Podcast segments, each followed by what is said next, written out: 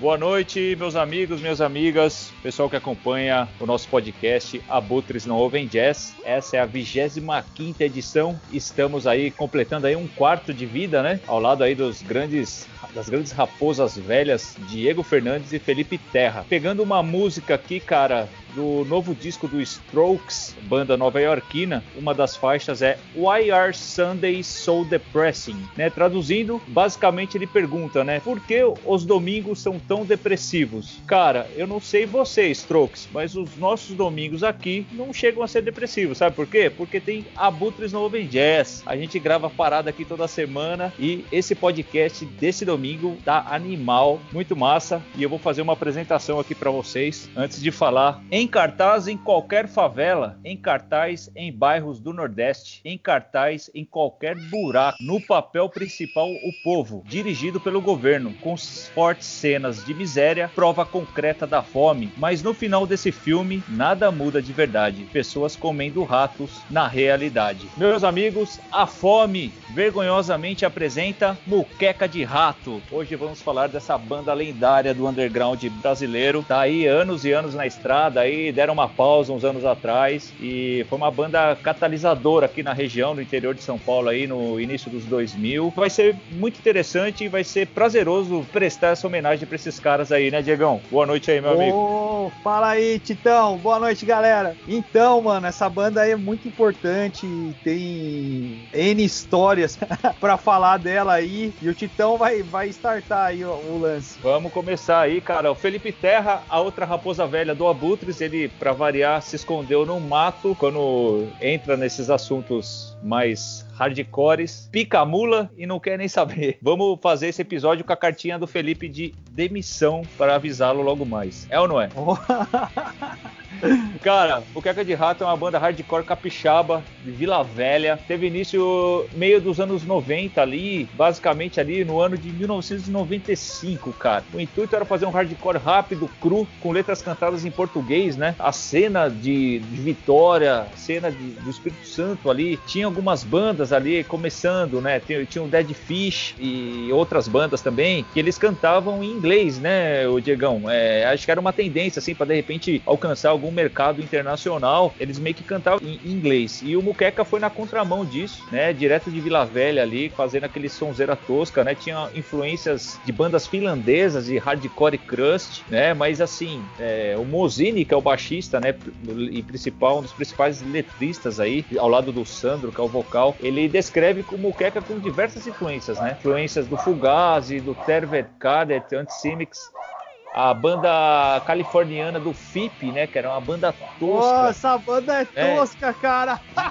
Punk, cara, e meio que o Mozini meio que foi apresentando essas bandas de influência pra galera que a gente não conhecia, né? E ele pega, nesse primeiro disco aí que eles gravaram, tem um pouco também disso, dessa influência. Na Palm Def também, o pessoal gostava bastante. É interessante falar do FIP, porque assim, o FIP tem uma característica que tem tanto no Muqueca de Rato, e ela transcendeu pro Merda, que sim, é as letras com bom humor, né? O FIP, ele tem esse lance de letra de quinta série, tá ligado? Sim, sim. É umas temáticas de quinta série, velho. Só vamos falar do Merda, né? Fazer um adendo aí, que o Merda é o conjunto de rock Merda, é isso mesmo, vocês não ouviram errado. É uma banda paralela do Mozini, que é o baixista do Muqueca de Rato. É, acho que é a banda mais perfeita pra traduzir aí, né, cara, essa influência do FIP, né? Eu acho que sim, porque no Muqueca eles têm muito disso, mas no Merda é aonde embosteia. É verdade, total, cara. E voltando ao Muqueca, em 1995, tinha o Mozini no baixo, o Dudu, que era o primeiro guitarrista, e o Breck na bateria. Foi um embrião que nasceu o Muqueca de Rato ali, né? Nos primeiros ensaios e tal. O estilo bem tosco, né? Tornou marca registrada do grupo através dos anos. Tosco, mas com estilo, né? Tem a demozinha aí, né, o Tito? Sobrevivência, né? 95. Depois que entrou o Sandro acabou entrando na banda. Eu só não tenho certeza se foi o Dudu que gravou a demo ou se já era o Paulista na guitarra, né? Depois, que se a galera quiser fazer um comentário, o pessoal que conhece mais o começo da banda, até mesmo se os integrantes forem ouvir esse podcast, vai ser uma puta satisfação se eles ouvissem, tecessem comentários sobre isso, ia ser bacana. E é o que você falou, em 1995 é gravado a primeira demotape do Muqueca, a Sobrevivência, foi gravada no mês de agosto daquele ano. Meios de divulgação, zines, cara, muitos zines, né? Uma banda imbuída no do it yourself, é desse jeito mesmo, né, cara? Aprendendo com os professores, né? Já falamos do Crass aqui, bandas anarcopunks antigas, então era esse o meio, né? Eram 6 musiquinhas ali, então você tinha o New Wave Indie, Muqueca de Rato, né? Muqueca de Rato, que foi a que eu abri aqui o podcast, Dislexia, Minha Escolinha, Câncer de Pele, O Dono do Brasil e Somebody Help Me, uma música em inglês. As 6 primeiras aí que eu falei, todas elas entrariam no debut deles, né, cara? Depois que eles começaram a ganhar uma certa reputação, eles assinaram com um selo lá de Brasília, o RVC, cara. Foi a primeira selo que deu uma oportunidade pro Muqueca. Então fez eles viajarem do Espírito Santo pra Brasília pra gravar esse primeiro disco, né? Pascoalim na Terra do Chupacabra. Que nome fantástico. Aí você já começa a ver a linha de sarcasmo, de ironia, né? Que virou característica e marca registrada da banda. Tem, eu acho o Pascoalim um bom disco, cara, de entrada, assim, bem legal. A produção melhorou muito, né? Eles tiveram um disco produzido, bem produzido em comparação à demo. E é rápido, cru pra caramba, assim, né? Tem uns sons aí que dá pra destacar também. Ramo Quer Matar o Che Guevara, Chuva, Já Basta, Quer Ir Vai, Auxílio Paletó. E um monte de som, né, cara? Auxílio Paletó, né? Criticando essas regalias que até hoje assombram, né? O nosso imaginário com relação aos políticos, né? E, de todas as esferas, tanto de deputado, senador e a esfera federal, nadam em dinheiro, ganham bem pra caramba, e esses auxílios sempre permeiam ali, eles nunca abrem mão, parece que nunca muda, né? E o Muqueca já tocava nessa ferida, nesse disco aí, no Auxílio Paletó. Porra, Minha Escolinha, né? Abordando a educação, né? A precariedade, né? O abandono do Estado com escola pública, né? Uma letra, assim, bem forte, assim, de você ouvir. Tem várias. Câncer de Pele, o Mac Câncer Feliz, né? Muito boa, cara. Uma das frases que encerra o Mac Câncer Feliz é o milkshake 100% napalm, hahaha, tocando naquela velocidade do hardcore, né, cara? Então, chamou bastante atenção, né? Pô, 24 músicas pra um disco debut, não é pra qualquer um, cara, tocando numa velocidade, uma mistura de tosquíssima, mas bem tocada, né? Não, total, cara, era bem tocado, assim, cara. Então é isso aí, cara, esse primeiro disco do Muqueca, letras misturavam ironia, sarcasmo, críticas políticas e sociais, né? Então você pega o encarte, você consegue acompanhar os backing vocais ali do Mozini, né? Já desde o início, né? Desde o primeiro disco ali, já colocando os backing vocais ali propositalmente ali, daquele esquema tosco, pra você não entender nada do que ele tava falando ali, mas ele tá falando, mandando aquela mensagem grosseira, que dá aquele tempero, aquele que deixa o Muqueca como uma banda diferenciada na cena, eu acho, né? Ah, total. E aí sim, cara, lançaram o disco, começaram a fazer shows, né, cara? Hoje eu vi um show antigo deles em Santa Bárbara do Oeste. Nossa, a terra do HC, hein, velho? Puta, tem várias bandas pedradas lá, né, cara? Tem um show de meia hora lá, a galera do Nervocaus, né, que tava tocando com eles. Na sequência eles iam tocar no Blackjack, eles falam no show ao vivo. Então o Muqueca ali começou a construir o caminho, né, cara? Quer ir, vai, e eles foram, literalmente. Começou a turnê de divulgação, eles divulgavam a demo, divulgavam o primeiro disco. Inclusive, nesse som ao vivo aí deles, cara, em Santa Bárbara, tem música do segundo disco, que eles iriam lançar 2 anos depois, cara. Eles acabam tocando, acho que 2 ou 3 músicas. O Sandro até fala, é música nova pra entrar no segundo disco e tal, a gente não gravou. Se eu não me engano, eles tocam do Contra, a Favor e Perda. E o Homem Borracha também, eles finalizam com o Homem Borracha. E 1999 aí, cara, 2 anos depois desse primeiro lançamento, o Muqueca, aí ele consolida de vez, né, cara? Eu acho, consolida de vez o Muqueca com banda no cenário nacional e internacional, né, cara? Eles gravam, que é considerado por muitos, acho que, 99,9% da galera que acompanha o Do It Yourself considera o Gaiola uma masterpiece, né, cara? Uma obra-prima dos caras, né, cara? É o disco que eles mais venderam na vida, né? 12 mil cópias, de LP 500 cópias. Foi uma fase ali, finalzinho da era do CD ali, né, cara? Vendeu bastante. Então, eu não sei se é pra você, mas pra mim é o álbum álbum predileto deles. Eu não sei. Cara, porra, cara, o Gaiola... É difícil, né? Cara, pra mim é o Gaiola, cara. Não tem nem o que falar, cara.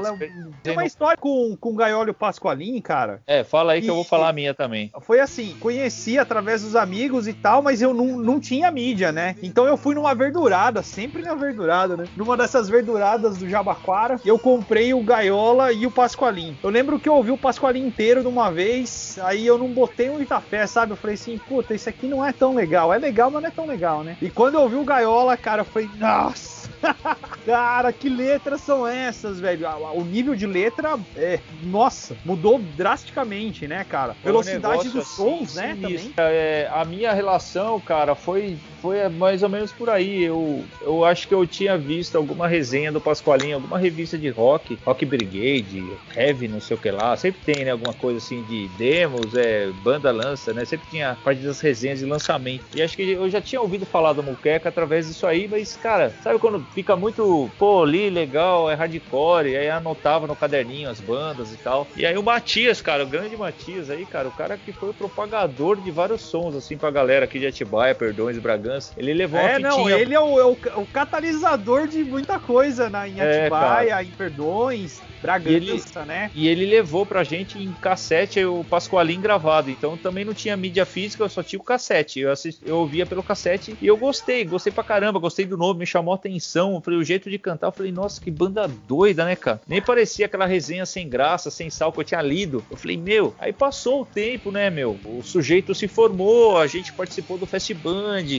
gravamos a primeira demo e tal. Aí o André, cara, o Andrezinho chegou na casa dele outro dia, falou, então, cola aqui que eu tô com 2 discos aqui, que eu trouxe de Sampa lá da galeria, você vai pirar. Eu falei, pô, sério? A gente tinha lançado já, acho que até uma mensagem, já tinha gravado a segunda, que a gente regravou a primeira e mais uma par de música, assim, e regravamos e tal, já tinha 2 materiais, assim, que tava distribuindo, vamos dizer assim, em termos de demo e tal, e fui na casa dele e ouvi, cara. Quando eu peguei na mão, cara, com encarte, meu, eu desacreditei, cara. Eu falei, meu, o que é isso, velho? Eu nunca tinha ouvido coisa parecida assim, porque até então eu tinha a referência do punk do hardcore, cara. Naquela época que o sujeito começou, acho que você também deve ter começado, cara, você pegava umas referências assim, mais clichêzonas, né, você pegava assim, por exemplo, o Ratos, aí você pegava o Olho Seco, aí você pegava, tipo, tinha o Cólera, que era um lance mais de mensagem anti-guerra e tal, era legal pra caramba de ouvir, mas, por exemplo, eu tinha muito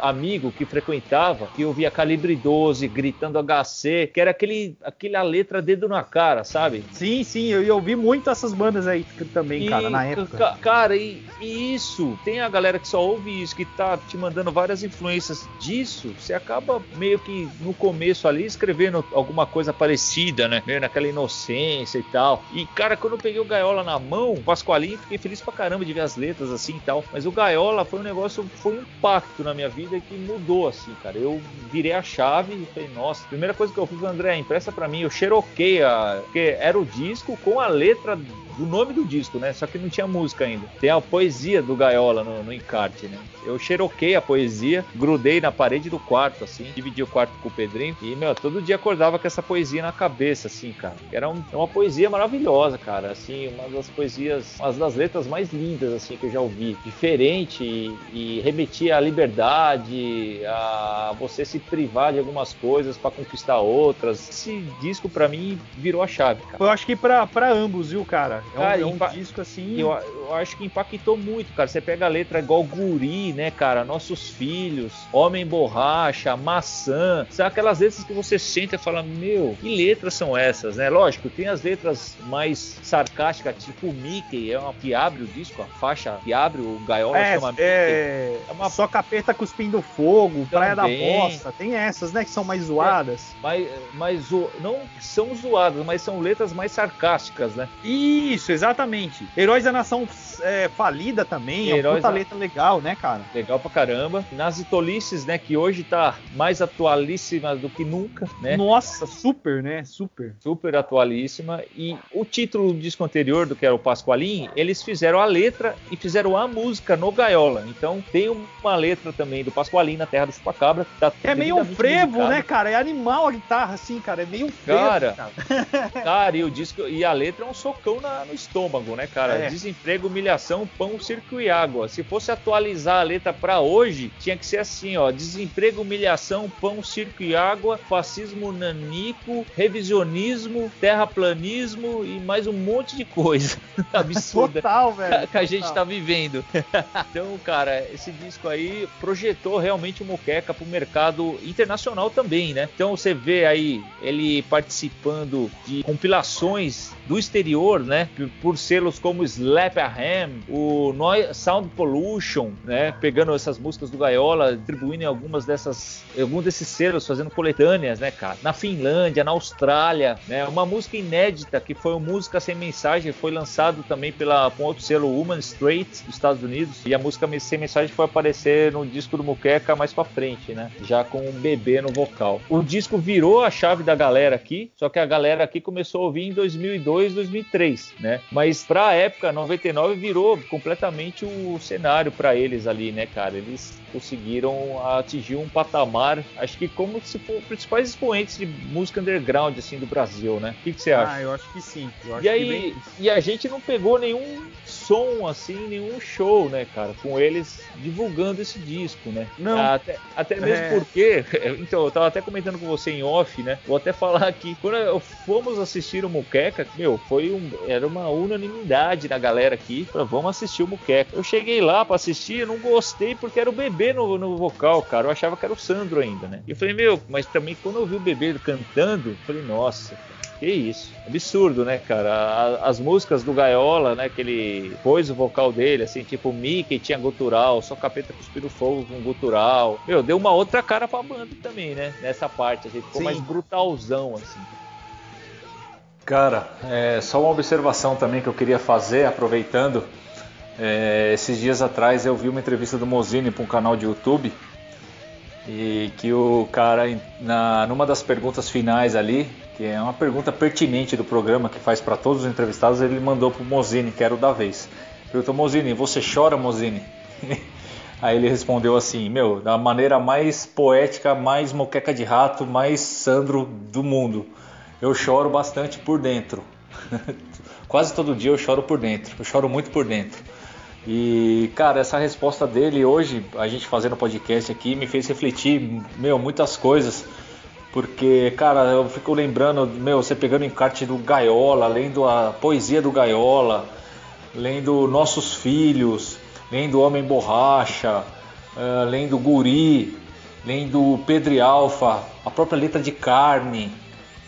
São músicas com letras muito impactantes e que, pra época, assim, eu não saberia explicar com palavras o significado, assim, que tava...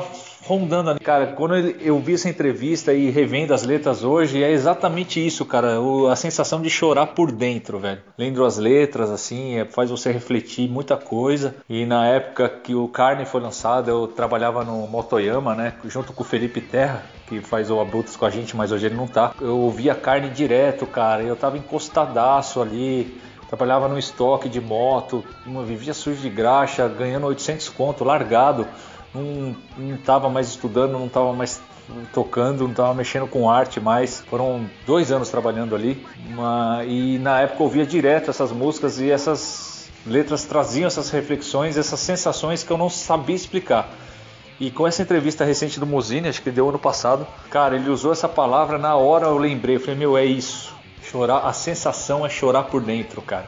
E é sensacional, cara, e sempre foi um incentivo para sempre estar buscando alguma coisa melhor, né? Nunca se conformar com a situação, tanto é que, meu, voltei a falar com os caras do Sujeito, a gente deu uma retomada aí nas atividades, né, dentro do possível, mas eu devo muito ao Muqueca, cara, as letras e essa sensação aí, cara, de realmente nas letras passam muito dessa reflexão, né, de chorar por dentro. com as sensações aí do que você vive diariamente na sociedade brasileira aí. 2001, aproveitando esse gancho aí, eles gravam um terceiro disco, lançado também aí pela Laja Records, né, que paralelo à carreira da banda foi um selo do Bozini, né, ele começou a trabalhar na divulgação de material da própria banda e lançar alguns selos de amigos deles e tal. A gente até mandava demo pro Bozini na época, mas ele nunca deu moral pro sujeito. Acho que queria achar a gente mais tosco que eles, né? Aí ele falou, não, esses caras não. Eu lembro de duas passagens com o Muqueca que eu vou comentar aqui com você. Uma das passagens, né? A gente foi convidado pra tocar, a gente tocou duas vezes num festival que tinha em Limeira, chamado Da Laranja ao Caos. Nas duas, acho que ia rolar Muqueca, alguma coisa assim. Só que na primeira, acho que o Muqueca cancelou, alguma coisa assim, não lembro direito, e não rolou. Da segunda, cara... Foi nesse rolê aí, cara, uma das duas vezes, então. A gente alugou uma van, né? Isso, tinha uma galera, né? A gente lotou um micro-ônibus, tinha umas 30 pessoas, eu acho que a gente levou. Cara, na segunda vez, cara, que o cara do Fest chamou a gente pra tocar, eu falei, o Muqueca vai vir, meu, a chance de vocês, né? O cara falava assim pra mim, eu falei, nossa, não acredito, que da hora, vou abrir pros caras e tal, a gente tá contente, levando o Dave, o caramba, meu, chegou lá, foi uma maior decepção, porque a gente já sabia que não era o Sandro e tal, já tinha visto que não era o Sandro, já tinha visto em São Paulo o show, tudo bem, era o bebê, beleza, e os caras contando que fumaram um com o bebê lá, lá fora, antes do show, o Pedrinho, o Luquinha, tá ligado?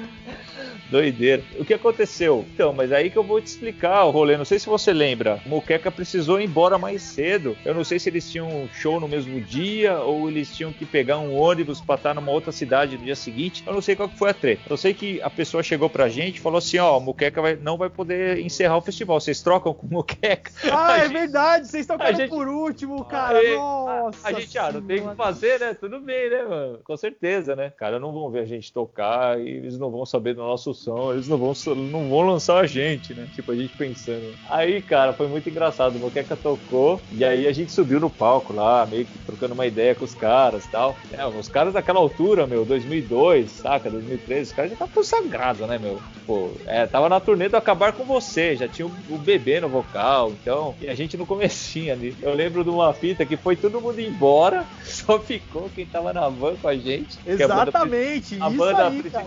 A gente só tocou pra galera da van, e eu lembro do Pedrinho, cara, o Pedrinho com a sua espiritualidade, não sei se é espírito de porco ou não, mas o Pozini tava saindo com um monte de tranqueira, tipo, acho que eles tinham fechado a banquinha deles lá pra colocar na van, tava passando assim, aí o Pedro, acho que já tinha começado o som, ele falou assim, gritou no microfone, Mozini, fica aí pra assistir nós. Mano do céu, cara. Aí o Mozini fez assim, com o braço assim, sei lá o que ele fez, e meio que, não vou ficar porra nenhuma assistir vocês, seus tosqueira. Esse foi uma passagem engraçada que teve. Uma segunda passagem foi quando a gente conheceu o Muqueca com a demo do Matias, a gente mandou um e-mail pro Mozini, a gente tava querendo organizar um show no São João, um festival no Clube São João, olha, vai vendo. E tinha uma galera, uns amigos nossos de São Paulo que tinha banda também, o Menets, né, cara, que é uma galera amigo nosso, do Marcelo, do Vinícius, do Rafa, né, os caras com banda e tal, a gente até tocou no primeiro show uma vez, em agosto de 2001, acho, mas acho que, se eu não me engano, era o ano de 2000, cara, a gente mandou um e-mail pro Mozini, cara, nós estamos aqui querendo convidar a sua banda pra tocar nesse fest que a gente tá organizando e tal, não sei o que. Aí acho que foi a primeira bota que a gente levou do Mozini, mas obviamente acho que eles deviam estar em turnê, foi o que ele falou, né, ele falou, meu, infelizmente não vou passar por aí, tal dia, tal mês, fica pra uma próxima aí, galera, e tal. Mas assim, situações hilárias, cara. E uma terceira situação foi quando a gente foi junto de van lá pro hangar, né? Que depois do show aconteceu um imprevisto aí com você. Conta aí, Diegão. Isso aí é triste, cara. Você e a sua careca infeliz. Bom, pra quem não sabe, eu sou careca, né? Careca não skin, careca de verdade, né? Sem cabelo. E eu fui confundido com skin na fila de compra do ingresso. Puta, foi um problema gigantesco, cara. Teve uns punk lá que queria brigar comigo. Puta, mó treta bosta, assim. Foi na saída, né? Mas a galera me encheu o saco na entrada e me marcaram na saída, né? Ah, eles te encheram o saco na entrada também? Na hora da entrada também. Não, na hora da entrada eu não fiquei sabendo. Eu só vi na saída, grande gelão chegou ali falando o quê? Sensacional, cara, o gelo. Salvou o rolê, cara. Então, cara, me permita aqui, antes de falar do Acabar Com Você, e vou recitar Gaiola, o poema. Manda ver. Então é assim, galera. É um dos poemas mais incríveis aí do disco Gaiola e só foi musicada no ano de 2011, o disco que eles lançaram lá mais pra frente. Então é assim. Moro aqui nessa casa, porta aberta, asa cortada, como pão e bebo água. Coisa amarga, engulo brasa. Querer bem é mal também, quando alguém domina alguém. Ignorância, medo, humilhação alimentam a insatisfação. Ser humano morador, aqui também mora. Prazer não é só sustento. Minhas vontades vão ao vento. O mar transmite aquela calma. Riscar a areia não apaga a falta. Felicidade está naquela barca. Posso arriscar, não perco nada. Tempestades são reais, podem matar e muito mais, mas vou encarar essa parada. Melhor que vida engaiolada. E quando o sol matar a madrugada, ninguém verá o bater de minhas asas. Distante daqui. Mano, até arrepia, né, velho? Puta que pariu, que poema foda. Nossa, é bom demais, né? O Diegão de Churume, pra quem não conhece, vai falar um pouco sobre o Muqueca de Rato e a influência no som da banda dele, né? Que é o Churume, que é esse duo de punk muito doido aí, né? Radioativo, como eu digo. Pô, o Muqueca é importantíssimo, cara. Esse álbum, Pascoalim na Terra do Chupacabra, cara, foi o álbum, assim, que foi a principal influência nossa, cara. Indo bode, assim, quando a gente voltou como duo mesmo. Pra fazer letra, riff não dá pra fazer igual, porque eu não toco bosta nenhuma. Mas letra e tosqueira, assim, velho, várias paradas, cara. O Muqueca é foda, viu? O legal do Muqueca é que os álbuns é bem diferente um do outro, né, cara? Tem álbum que você saca mais peso, mais hardcorezeira, tem um que é mais power violence, né? Tem o Carne, que é mais um lance de poesia mesmo. É muito foda, cara. Até esse último aí, o Hitler's Dog Stelling Rats, tem umas influências de hardcorezeira mesmo, old school, é bem mudado, cara. Então é... Puta, Muqueca é importantíssimo mesmo, cara. Pra uma pá de molecada aí. Muito louco. Pô, que animal. É participação especial do Diegão, grande Diego, cara. O Chorume é uma das bandas da nova geração aí que foi nitidamente influenciada por Muqueca de Rato, né? Depois do lançamento do Gaiola, eles fizeram um turnê, né? Obviamente. Ficaram famosos dentro da cena. Uma banda muito requisitada, né? Principalmente no eixo ali, São Paulo, Rio de Janeiro, Espírito Santo, né? Viajaram bastante pra tocar pra cá. Só que assim, o Sandro abandonou os vocais, cara. Eu vi uma entrevista dele recentemente e ele falou dessa época assim, ele precisava de novos ares para respirar, né, cara? Porque ele tava num limbo ali que tinha uma galera que era muito extrema, junkie total, assim, que ele até usou o termo de xeracal em poste, carilambê, meio fio, tá ligado? Tinha muito dessa galera junto com a banda nessa época, assim, aquele rolê alucinado. Ou então era aqueles caras abstinência de tudo, assim, os estreed mais, assim, radicalzão, assim, que não tomava nada, assim, sabe? Ele tava andando entre esses dois extremos. Pra ele começou a ficar chato. Ele não tava conseguindo ter equilíbrio pra escrever, pra se dedicar. Ele precisou sair nessa época, cara. Então ele abandonou os vocais. Muqueca, cara, tem um bebê, que é o vocalista. Era um hold da banda na época. Fez gravações, participações, né, em Vitória Poluída, com gutural animal fenomenal no Gaiola, né? Fez alguma coisa no Pascoalim também, se eu não me engano. Era hold da banda, tava sempre ali do Espírito Santo também, junto com os caras desde o início. E, meu, saiu o Sandro. Foi um choque pra banda, né, cara? Porque, meu, a banda tava no auge ali da sua obra-prima, meu, porque hoje o Gaiola é considerado uma masterpiece mesmo, né, meu? E o Sandro sair naquele momento, acho que deixou todo mundo em choque, né, da banda, e eles não titubearam, né, cara? Já chamaram o Sandro, já tava cantando uns backing vocais mesmo pra assumir, né, meu? E após um pequeno tempo nos ensaios, pra adaptação das músicas antigas, né?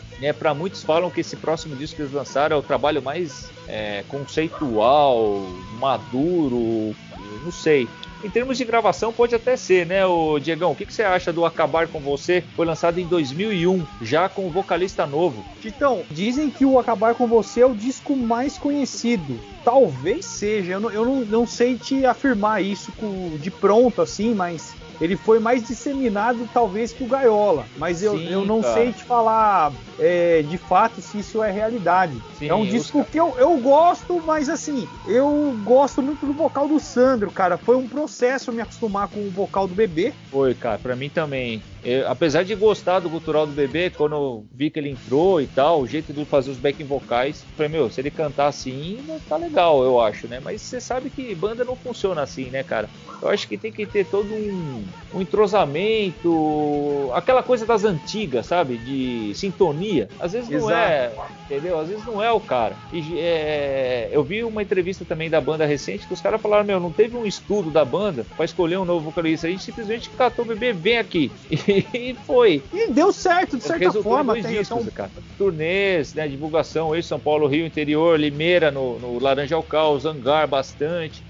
Eu vi no Bebê no Hangar, vi em Limeira. Foi nessa época que a Laja começa a ter um nome, já tem um blogzinho, né, na internet, um site para vender disco, né, começa a vender bastante disco. E Mozini começa a despontar com novas bandas no selo, né, Vive Sick, Fuck and the Beat do Japão, Hell Nation dos Estados Unidos, o próprio FIP, aqui no América do Sul, tem o Motosserra, o Hablan Pular a Espalda, são bandas uruguaias que ele lançou nessa época também. E a galera foi se inteirando, assim, dessas bandas novas. Viu, cara, tem uma coisa importante aí desse disco, que é o clipe de maconha que emplacou, né, cara? Eu acho que é verdade. Concorreu até o VMB, cara, da época. O Muqueca começou a alcançar esses novos públicos. Você tem uma música que chama Viva a Televisão também, que é um puta de uma letra, um sarcasmo absurdo, assim. Eu destacaria desse disco, cara. No Derval. Aliás, você falou de maconha, a banda Facada, naquele disco de covers, Nem um Puto de Atitude, fez uma versão dessa música. A banda Facada de Grind, lá de Fortaleza. Linda essa banda, cara. E eles regravaram esse som. Vi vários shows com o Bebê, não me arrependo, foi legal. E o Máquina de Fazer, cara, já é o disco que eu... Puta, cara, pra mim, eu destaco só a música Bush Sorrindo, cara. Que é uma letra do Paulista, a música do Paulista, e é uma puta letra, cara. E o Sandro faz participação nela inteira, o Bebê não canta. Então, na música que eu mais gosto desse disco é com a formação original, cara. Fantástico. Então, ô, Tito, só pra complementar, o que a gente pulou aí foi o Burzum Marley, o EPzinho, né? Eles lançaram entre um som e outro, né? Foi em 2002, o Máquina de Fazer 2004. Mas assim, eu não ouvi muito, eu acho que você consegue falar mais desse aí, porque eu não tive esse disco, cara. Eu também não. Na verdade, disco, cara. Esse Burzum Marley, a capa, ficou assim, imaginário da galera aqui. Na verdade, eu queria ouvir a música, né? Burzum Marley, né, cara? Tem a música, né? Tem a música, isso. Tem a música, é uma música muito engraçada, meu. O cara que é a mistura das duas bandas, na verdade, né? Eles pegam e... Começa um grind com um gutural absurdo, assim, bem ignorante mesmo, e para, entra um reggae. Aí entra o Bebê cantando no reggae. A letra eu não lembro direito, mas falava alguma coisa assim, tipo, eu queria comer de garfo e faca. Eu queria ler o New York Times. Eu queria ser alguém nessa vida. Mas eu não sirvo para nada. Aí entra a finalização com grind também. É uma letra bem sarcástica, assim, uma tiração, assim, com você mesmo. E é isso, cara, tem esse EP, é verdade, Burzum Marley, bem lembrado, Diego, tava esquecendo. Eu lembrei da letra aqui sem querer, hein. Ô, Mozini, me dá um crédito aí, cara. Tem uma coletânea de 2007, que vem depois do Máquinas de Fazer. Sim. Eu acho que fica aí uma dica aí, o Sambas Not Dead, pra quem não conhece o Muqueca, é uma boa entrada aí, fica aí pra... O Máquina de Fazer marca, então, a despedida do Bebê da banda, é o último disco com o vocalista, o Bebê, que entrou no lugar do Sandro, ele gravou 2 discos, o Acabar Com Você e esse Máquina de Fazer. Tem muita participação do Sandro, né nesse disco aí, no Máquina de Fazer. Não sei se pra você, mas pra mim, cara, como na sequência veio o Carne, 3 anos depois, com o Sandro já de volta, esse Máquina de Fazer pra mim foi um ensaio de uma reaproximação do quarteto original, né? O que você acha? Eu acho que Sim, cara, e eu ouvi falar ali, muito pouco desse disco, viu, Tito? Sim, não sei se ele não emplacou, não sei se... Não sei qual é que foi, assim. Mas... É, tem muita participação do Sandro. Acho que ele canta em umas 3 músicas, eu acho, se eu não me engano. Eu acho que com o Sandro... Oh, agora que você falou isso, essa aí é a tática do Van Halen, né, meu? Como assim? Porque assim, rolou um lance bem parecido, como o Sammy Hagar resolveu sair da banda. Aí tipo, eles fizeram lá um... Chamaram o David Lee Roth de novo pra cantar, né, meu? Uma vibe assim, né? Ô, Van Halen de capixaba, então, cara. Então, mas assim, o Bebê tinha várias qualidades, né? Vocal gutural por excelência, né? Principalmente no vocal, mas acho que o Sandro, nas letras, a banda ganhava muito em poesia, né? Eles abordam muitos temas, como os conflitos sociais, sentimentos existenciais, como angústia de se viver numa sociedade desigual, vários questionamentos, né, em torno de política, religião, a sociedade. Então, eu acho que com o Sandro tem toda essa variedade de temas, assim, que você pega o encarte, você vai ler nas letras e você reflete bastante, né? A escrita do Sandro é muito mais poética, né? Dá gosto de acompanhar as músicas com encarte, faz refletir muita coisa. É a sensação que eu tenho. Mas é isso mesmo, Titão. Eu acho que é isso, né? Aí, cara. As letras do Sandro são muito legais. A época que ele permaneceu na banda, assim, porra, é diferente, né, cara? Cara, não sei, cara. Tem coisas que são inexplicáveis, assim, né? Eu acho que ele escreve bastante baseado também nas experiências profissionais, assim, dele, né? E em 2007, cara, o Muqueca assina com a Deck, né? E aí a gente tem a volta do Sandro também. Um disco da volta do Sandro chamado Carne, que, meu, é uma porrada. Acho que depois do Gaiola é o que chega mais próximo ali, né, ô Diegão? Peraí, mas peraí que tem história aí, cara. Tem a história do Muqueca lá no boliche, cara. Conta aí, Titão. Você tava? Como eu não tava? Foi lógico, a volta dele. Eu e o Andrezinho que alugamos os equipamentos pro Muqueca tocar. Então, na verdade, o Muqueca lançou esse disco em 2007, mas em 2006 teve uma passagem do Muqueca. A gente, nesse ano de 2006, cara, o sujeito fez bastante show, assim, e organizou show, trazendo bandas. Então, cara, o Muqueca foi uma das apostas ali, meu. E a gente tocava muito no Red Bar, que era do lado do boliche. Aqui em Atibaia, na Lucas, ali tem um boliche, né, que é um barzinho que fica na parte de cima. Você sobe as escadas, né, aí são 3 barzinhos. O boliche de um canto, o Red Bar no meio, e tinha um outro salão fechado, que era do cara do Red, que era tipo, era só uma porta desses comerciais de subir assim, mas não tinha nada no galpão, tava só um puro pó assim, não tinha nada. E a gente organizou o som com o Muqueca, ia tocar o sujeito, ia tocar o Bizarres, que era a banda do Darius, o Muqueca e o Leptospirose. Então, é isso aí. Então acho que era a turnê do Invernada, eles estavam tocando juntos em São Paulo. A gente conseguiu encaixar uma data, que era um sábado à noite. E cara, a gente espalhou a divulgação pra Atibaia e região em peso, meu. Imagina o Muqueca, todo mundo querendo assistir o Muqueca em Atibaia. Simplesmente, cara, a gente confirmou na Red, a Red falou, não, vai rolar, vai ser aqui mesmo, e não sei o que. Aí, uma semana antes do evento, o cara da Red já avisa o André, com tudo alugado, equipamento alugado, o espaço, falou, ó, não vai poder, o pessoal do boliche aqui não quer, e não sei o que, e vai dar rolo. O Red Bar deixava a gente tocar lá, mas era sons que fazia aos domingos na parte da tarde, porque 6 horas, 6 e pouco ele abriu o bar pro público normal do karaokê, pessoal que vai ver banda cover em barzinho, tipo, era o ganha-pão ali do dono do bar, né, cara? Ele não vai ficar abrindo pra as bandas assim do underground. Uma semana antes do evento, o cara falou assim, ó, não vai rolar esse show aqui não. Aí a gente fudeu, cara, fudeu. Aí a gente, meu, e agora? Não tem como cancelar, né, cara? Vai ficar chato, a gente vai queimar o filme. Tinha uma pizzaria, era Tutti Pizzas. E o dono, maior loucão, cara. Aí chegou assim o Fabrício, doideira, que vendia artesanato, né? Meu, tomou altos chás com o Pedrinho já. Ele falou assim, meu, eu tenho amizade com o dono da pizzaria, o cara é meu brother, nós vamos agitar esse som lá. Eu falei, sério, vamos fazer uma reunião com ele lá tal dia. E a gente foi, tipo, era uma quarta-feira, o som do Muqueca ia ser no sábado. E na quarta a gente foi nessa pizzaria aí. Então foi eu, o André, tinha o Fabrício e aí veio o dono da pizzaria, meu. Mas o cara parecia aqueles ripão, sabe? Ele tava de calça jeans, aquelas sandálias tipo de franciscano com meia, sabe? Com calça jeans.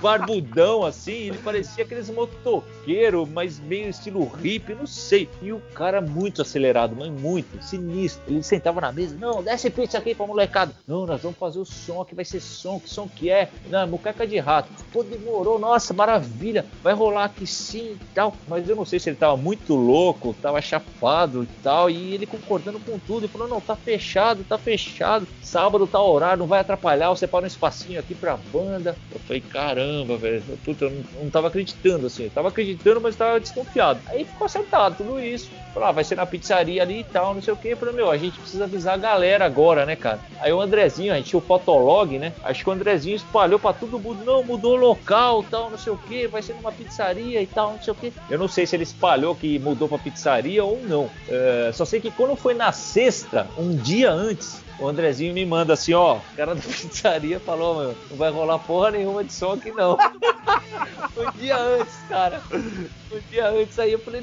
não, é fudeu. Aí eu falei, não, Jesus, meu, e agora? Eu lembro que o André, ele tinha que pagar o cachê pros caras, né? R$1.000, cara, pra pagar o Muqueca. Eu tinha alugado com o do Rangel os equipamentos de guitarra, baixo, né, e PA pra voz. Né? Então tava tudo certo, essa questão é só questão de saber aonde ia tocar. O André, cara, no sábado, acho que foi no sábado ou na sexta noite, ou no sábado de manhã, ele conseguiu convencer, entrou num acordo ali com o dono do Red Bar. O cara falou assim, olha, a gente ia tocar na pizzaria, não vai mais, aqui você falou que nem ia poder, o que eu faço? Aí acho que o cara ficou, não sei, cara, acho que baixou uma luz lá no dono do Red Bar, cara. Ele falou, meu, quer saber, cara, eu vou abrir o salão do lado pra vocês tocarem. Ele liberou o salão do lado lá, cara. Ele falou, meu, ótimo, já avisei o do Rangel, montamos todos os equipamentos lá e tal. Primeira banda, Bizarro. Meu, a galera colando e a gente lá tocando e tal. Cara, não deu 15 minutos, cara, já veio o GM. Já subiu lá e tal, não sei o quê. Que barulho é esse? Quem tá organizando? Não quero barulho aqui. Houve uma denúncia. Vocês têm alvará pra tocar? Não tinha alvará pra tocar, porra nenhuma. Aí falou, meu, não quero mais som aqui não, né? E, meu, deu uma prensa, assim. Ele já tomou uma chamada lá fora, assim, os caras chamaram ele lá fora, já puxaram a orelha dele lá fora, do Andrezinho. Cara, mas eu peguei uma conversa, assim, da polícia. Falou assim, ó, a gente vai sair daqui, eu quero tudo desligado. Deu uma bronca, assim. Ele falou, ó, a gente vai sair daqui, tem muita coisa pra fazer. Se eu voltar pela Lucas aqui de novo e ouvir um barulho de guitarra, de baterias, essa barulheira, a gente vai chegar e não vai chegar na calma, não. Tipo, ele meio que falou assim, ó, a gente vai chegar na ignorância mesmo, porque já tá avisado. Compreendido? Não, sim senhor, compreendido, não sei o quê.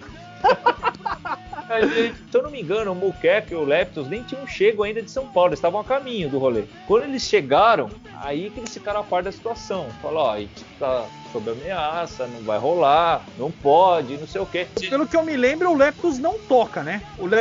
Tinha uma questão com o tempo e o Leptos não toca. Voltando a isso. Quando a banda chegou, o Leptos e o Muqueca chegaram, o André, né, foi avisar o Kiko, foi avisar o Sandro. O Sandro tava de muleta, com perna quebrada, né? Tava com a perna quebrada, exatamente. Tava com a perna quebrada e tal, e a gente contou toda a situação e tal.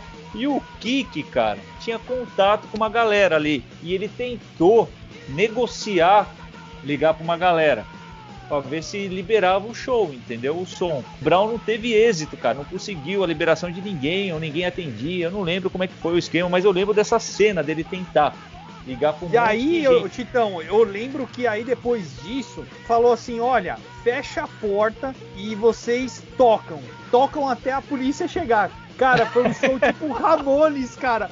Foi uns 20 minutos, foi. Assim, no pau. Eu lembro do pó subindo, assim, que era uma construção, assim, era... não tava terminado, né? Um pó subindo, uma roda nervosíssima. Cara, é lendário. Todo mundo puto! Esse show foi lendário, velho. Foi muito foda. Esse show, cara. Cara, a gente show do Ramones, cara. Parou quando a polícia chegou, cara. Olha, o Muqueca, ele já rodou o Brasil e já rodou o mundo. Fez até turnê no Japão, fez turnê, sei lá, na Europa, conhece Portugal, Brasília, já foi para diversos lugares. Mas eu não sei que memórias ele tem desse show. Já vi algumas pessoas falarem que ele considera um dos melhores shows que o Muqueca já fez na vida. Pra gente, meu, é um puta orgulho, né, cara, saber disso. Que a gente proporcionou, né, isso, né, cara? A gente proporcionou isso. A gente desobedeceu e falou, vai rolar Muqueca e dane-se. foi assim, depois que o Brown não conseguiu os contatos, a gente meio que perguntou assim, entrou num consenso ali com o André, falou assim, ó, faz o seguinte, toca só o Muqueca, vai tocar só o Muqueca. Aí colocou o Matias para receber a entrada da galera, que na época acho que era 10 conto, 12 conto, alguma coisa meio. Todo mundo foi entrando, pagando, entrando. Era um corredor assim, ó. Foi entrando a galera. E aí o Andrezinho, eu tava recordando com o André, ele falou que passou o show inteiro segurando a porta com mais uns 2 ou 3 malucos pra ninguém abrir a porta. E meio que combinou com o cara do Red Bar. Falou, ó, se aparecer a polícia, você chega maiando a mão na porta avisando, tá ligado? pra bater, pra parar. Aí, meu, foi estilo Ramones mesmo. O André falou, meu, toca 1, 2, 3, 4, não fala nada entre uma música e outra e vai rodando, cara. E eu, cara, não sei se você lembra, eu tava com medo por causa do equipamento do Dudu. Eu ficava na frente ali dos equipamentos. Sim, que a galera tava, cara, eu lembro, cara. A galera tava muito insana e muito nervosa, cara, nas rodas, cara. E eu ali, ó, ficava de um lado pro outro ali, protegendo os equipas, não... e a galera vinha pra cima de mim, e eu, caraca, e eu junto com o Sandro ali, os caras tentando junto no microfone, e o cara deu acho que 1 ou 2, acho que 1 alarme falso, né, e teve que parar lá, abriu a porta, viu que não era nada, né, falou, ah, passou aqui, mas não parou, alguma coisa assim. Aí o Mozini falava assim, abaixem as portas do inferno, vamos continuar. Aí abaixava, pau na máquina. Aí na segunda vez era a polícia mesmo. E infelizmente o Muqueca não tocou o set todo. Acho que faltou 3 músicas, 4, eu não me recordo bem. Faltou algumas músicas, mas cara, o sabor de vitória foi indescritível, cara. Mas uma pena que depois o André falou que tomou uma multa que depois de R$900 virou não sei quantos mil reais. Ele ficou protelando, cara. A galera falava que não ia dar nada, ele se lascou, cara. Teve que fazer parcela pra pagar isso daí, cara. Ficou tudo nas costas dele. Porque eu acabei não ficando depois, cara. Eu lembro da policial entrando assim e ele conversando. O que aconteceu aqui? E ninguém respondia nada. Aí o do Rangel já tava tirando as coisas dele. O cara que alugou o equipamento já tava indo embora. Aí eu tinha que sair fora também, que eu ia encontrar a Aline. E não fiquei pra saber, cara. Só sei que lá fora, quando eu saí pra ir embora, eu fui falar tchau pro André, tava a mãe do André, a irmã do André, tinha uma galera ali tentando conversar com a polícia. E o público inteiro, cara, colou metaleiro, colou punk, todo mundo em volta ali, meu, comemorando. Os caras estavam muito felizes, cara. Os caras falavam assim, meu, guerrilha cultural, cara, nós vencemos. E não sei o que, eu falei, caraca, mano, olha o que a gente causou aqui, mano. Foi pra mim foi histórico, foi um marco histórico na cidade de Atibaia, esse show do Muqueca de Rato aqui. E não, pra galera da sonzeira, assim, cara, foi muito foda. Foi demais, cara. E aí, Carne depois tinha esse discão aí. Discaço, pra mim o melhor desde o Gaiola, cara. O tema central do disco, segundo o Sandro, é a globalização, né? Então, cara, a faixa título de Carne é destruidora na mensagem, cara. Nossa, a letra é um... Putz, ele termina a letra falando assim, ó... faz sentido procriar, pra onde prosseguir? Meu, é letra pra tomar tapa na cara e ficar pensando. Falei, meu, caramba. Pedro e Alfa, pra mim, cara, eu já destaquei esse som nos encontros sonoros, né? Pra mim é sensacional também, cara. Que letra que é Pedro e Alfa, cara. Um verdadeiro hino autoconsciente aí. Sobre os trabalhadores chão de fábrica, né? Que tanto colaboram na construção de coisas... Dessas coisas ditas lindas, né? Os sonhos de consumo do mundo.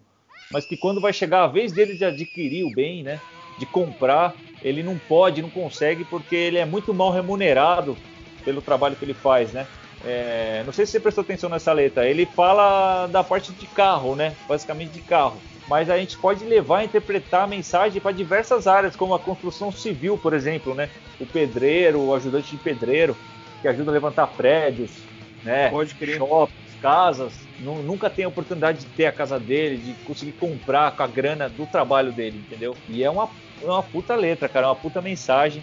E eu gosto pra caramba desse disco. O Sandro voltou em alto estilo, cara. Voltou fazendo o segundo Gaiola, né? Tem também Voltar a Viver, Rinha de Magnata, Cachaça, que tem um clipe que é muito louco, né? A cachaça é o ópio do povo brasileiro. Começa assim a letra do Cachaça, animal também. É muito bom. O jeito que eles fazem as letras ali é sensacional, cara. E Rinha de Magnata ganhou clipe. E tava concorrendo ao VMB também na época, viu, cara? Os caras emplacaram vários, assim, né, meu? Porque eles estavam com gravadora mainstream, né? Era uma chance ali e tal, mas acho que depois não rolou, assim. É, esse assim, que tava na Deck, né? O Carne 2007 era da Deck, né, cara? Então, cara, a gravadora ajudou, teve vários clipes bons, cara. Você falou do Voltar a Viver e eu gosto de uma aqui, cara, que é sensacional. A abertura do disco é boa demais, a letra, frações, refrações e proporções. É sensacional essa letra. É, você é você. Puta mensagem positiva aí pra galera se assumir, assim, não ter vergonha da orientação sexual, vergonha das escolhas. Pedro e Alfa, eu já falei.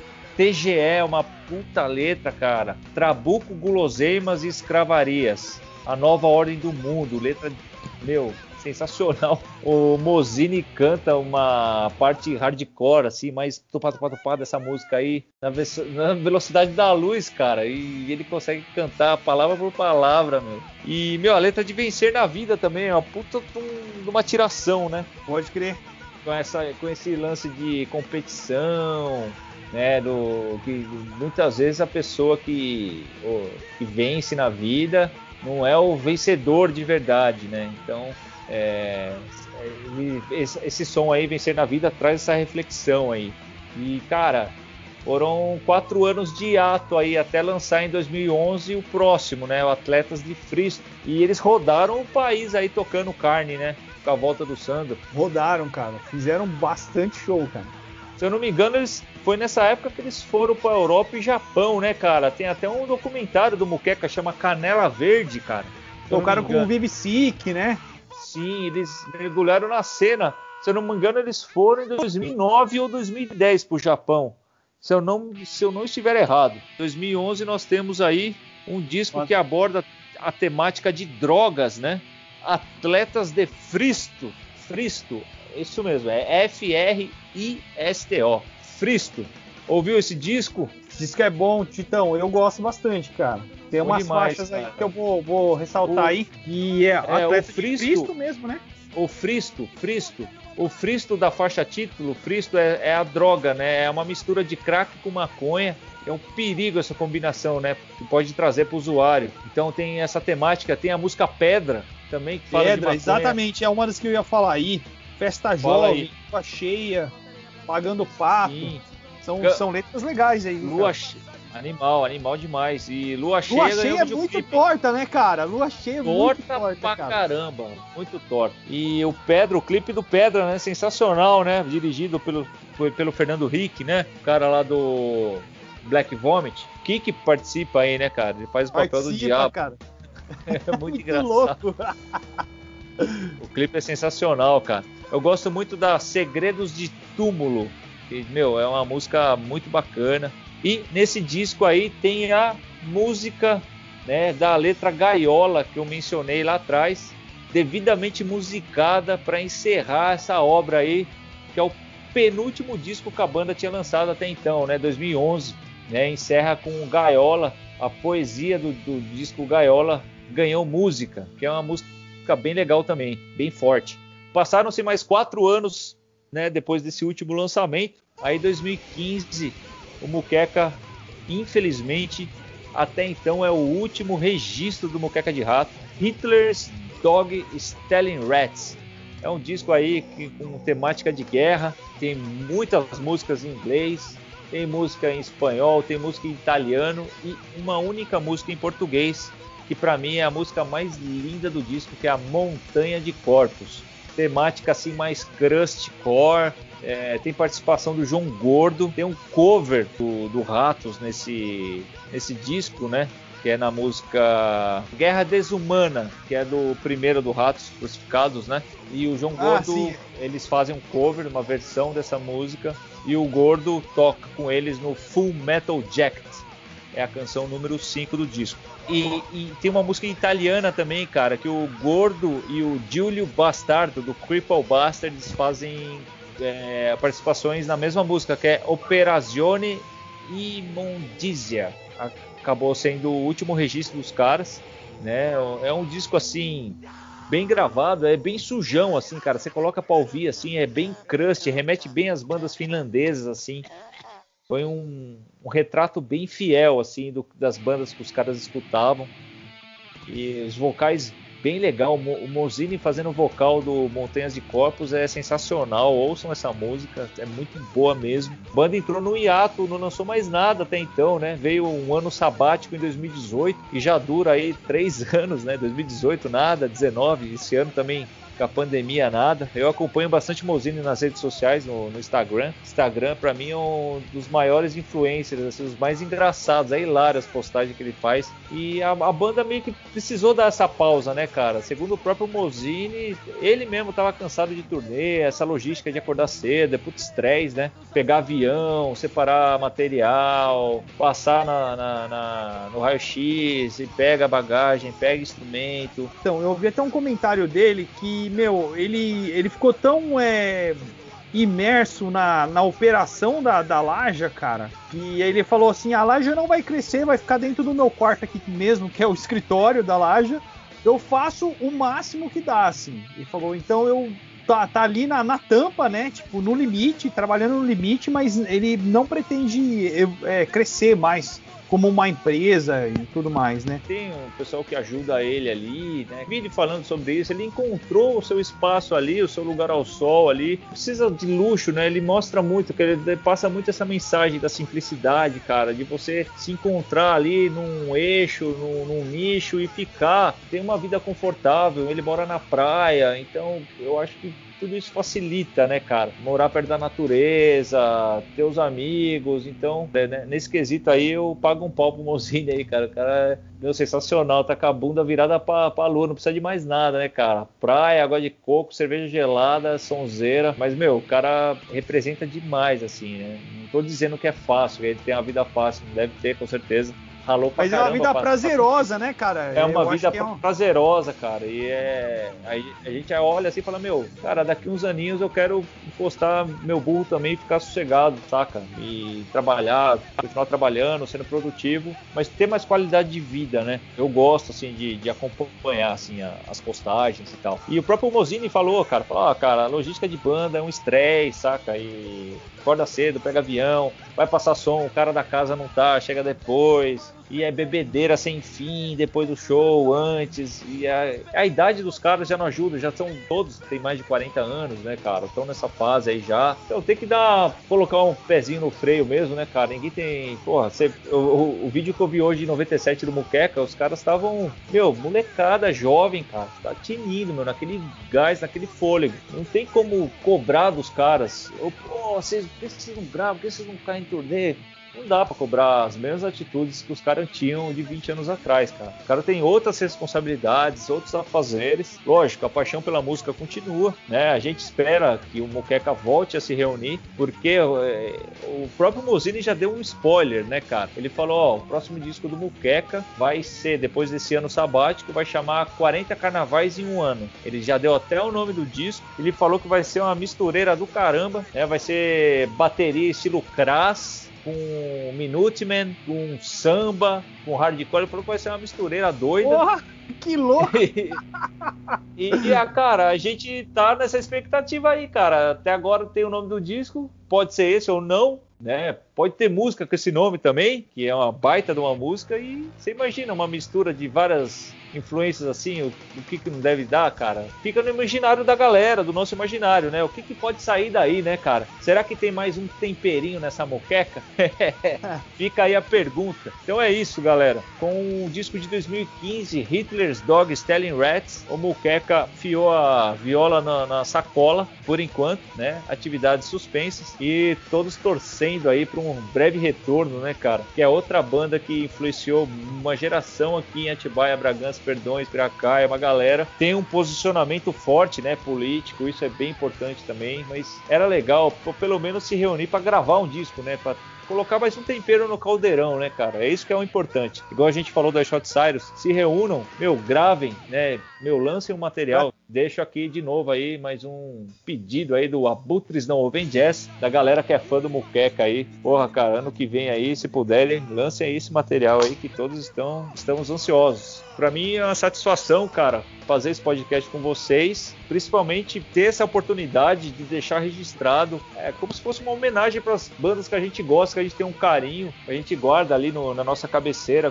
a gente revê as letras, é lindo ver de novo, ouvir tudo de novo, como esses caras são importantes e deixar registrado isso, né? Porque às vezes o cara não dá muita importância por própria coisa que ele faz, né? Fica, a gente é tosco mesmo e foda-se, não sei o que, e bababá, mas assim, ele não tem a noção da mensagem, daquilo que ele fez pode causar nas outras pessoas, né, cara? O impacto, né, cara? Causa, nossa, uma transformação. Né? Não só na gente, mas o Muqueca alastrou pra uma galera, né? Eles têm muito fãs, né, cara? No Brasil e no mundo todo. A gente é só mais um, né? Foi perfeito esse podcast, foi lindo. Na sequência vai ter mais aí, tem mais bandas aí que a gente gosta, que impactou a gente também. Não queria dar spoiler do Titão, não, mas vai ter presto aí de próximo. Meu irmão, o negócio tá pegando fogo aqui. É isso aí, galera, do Abutres Não Ouvem Jazz.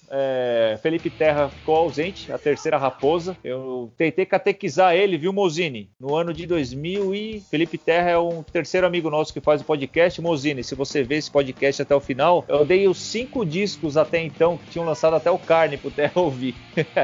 Mas não deu muito certo, não. Parece que ele não foi catequizado, né? Não foi catequizado, cara. Não conseguimos. É difícil, cara. O cara ouve música erudita, Bach, Beethoven. Quem mais que o Terra gosta? Fala aí. Ah, gosta do Vivaldi, né?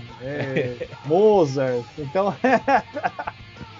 A praia dele é essa, né? Tentamos inserir o creme, o supra-sumo do hardcore pro Felipe andar por outros caminhos, mas ele não foi. Quer ir, vai, não foi. Mas tá certo. É isso aí, Diegão.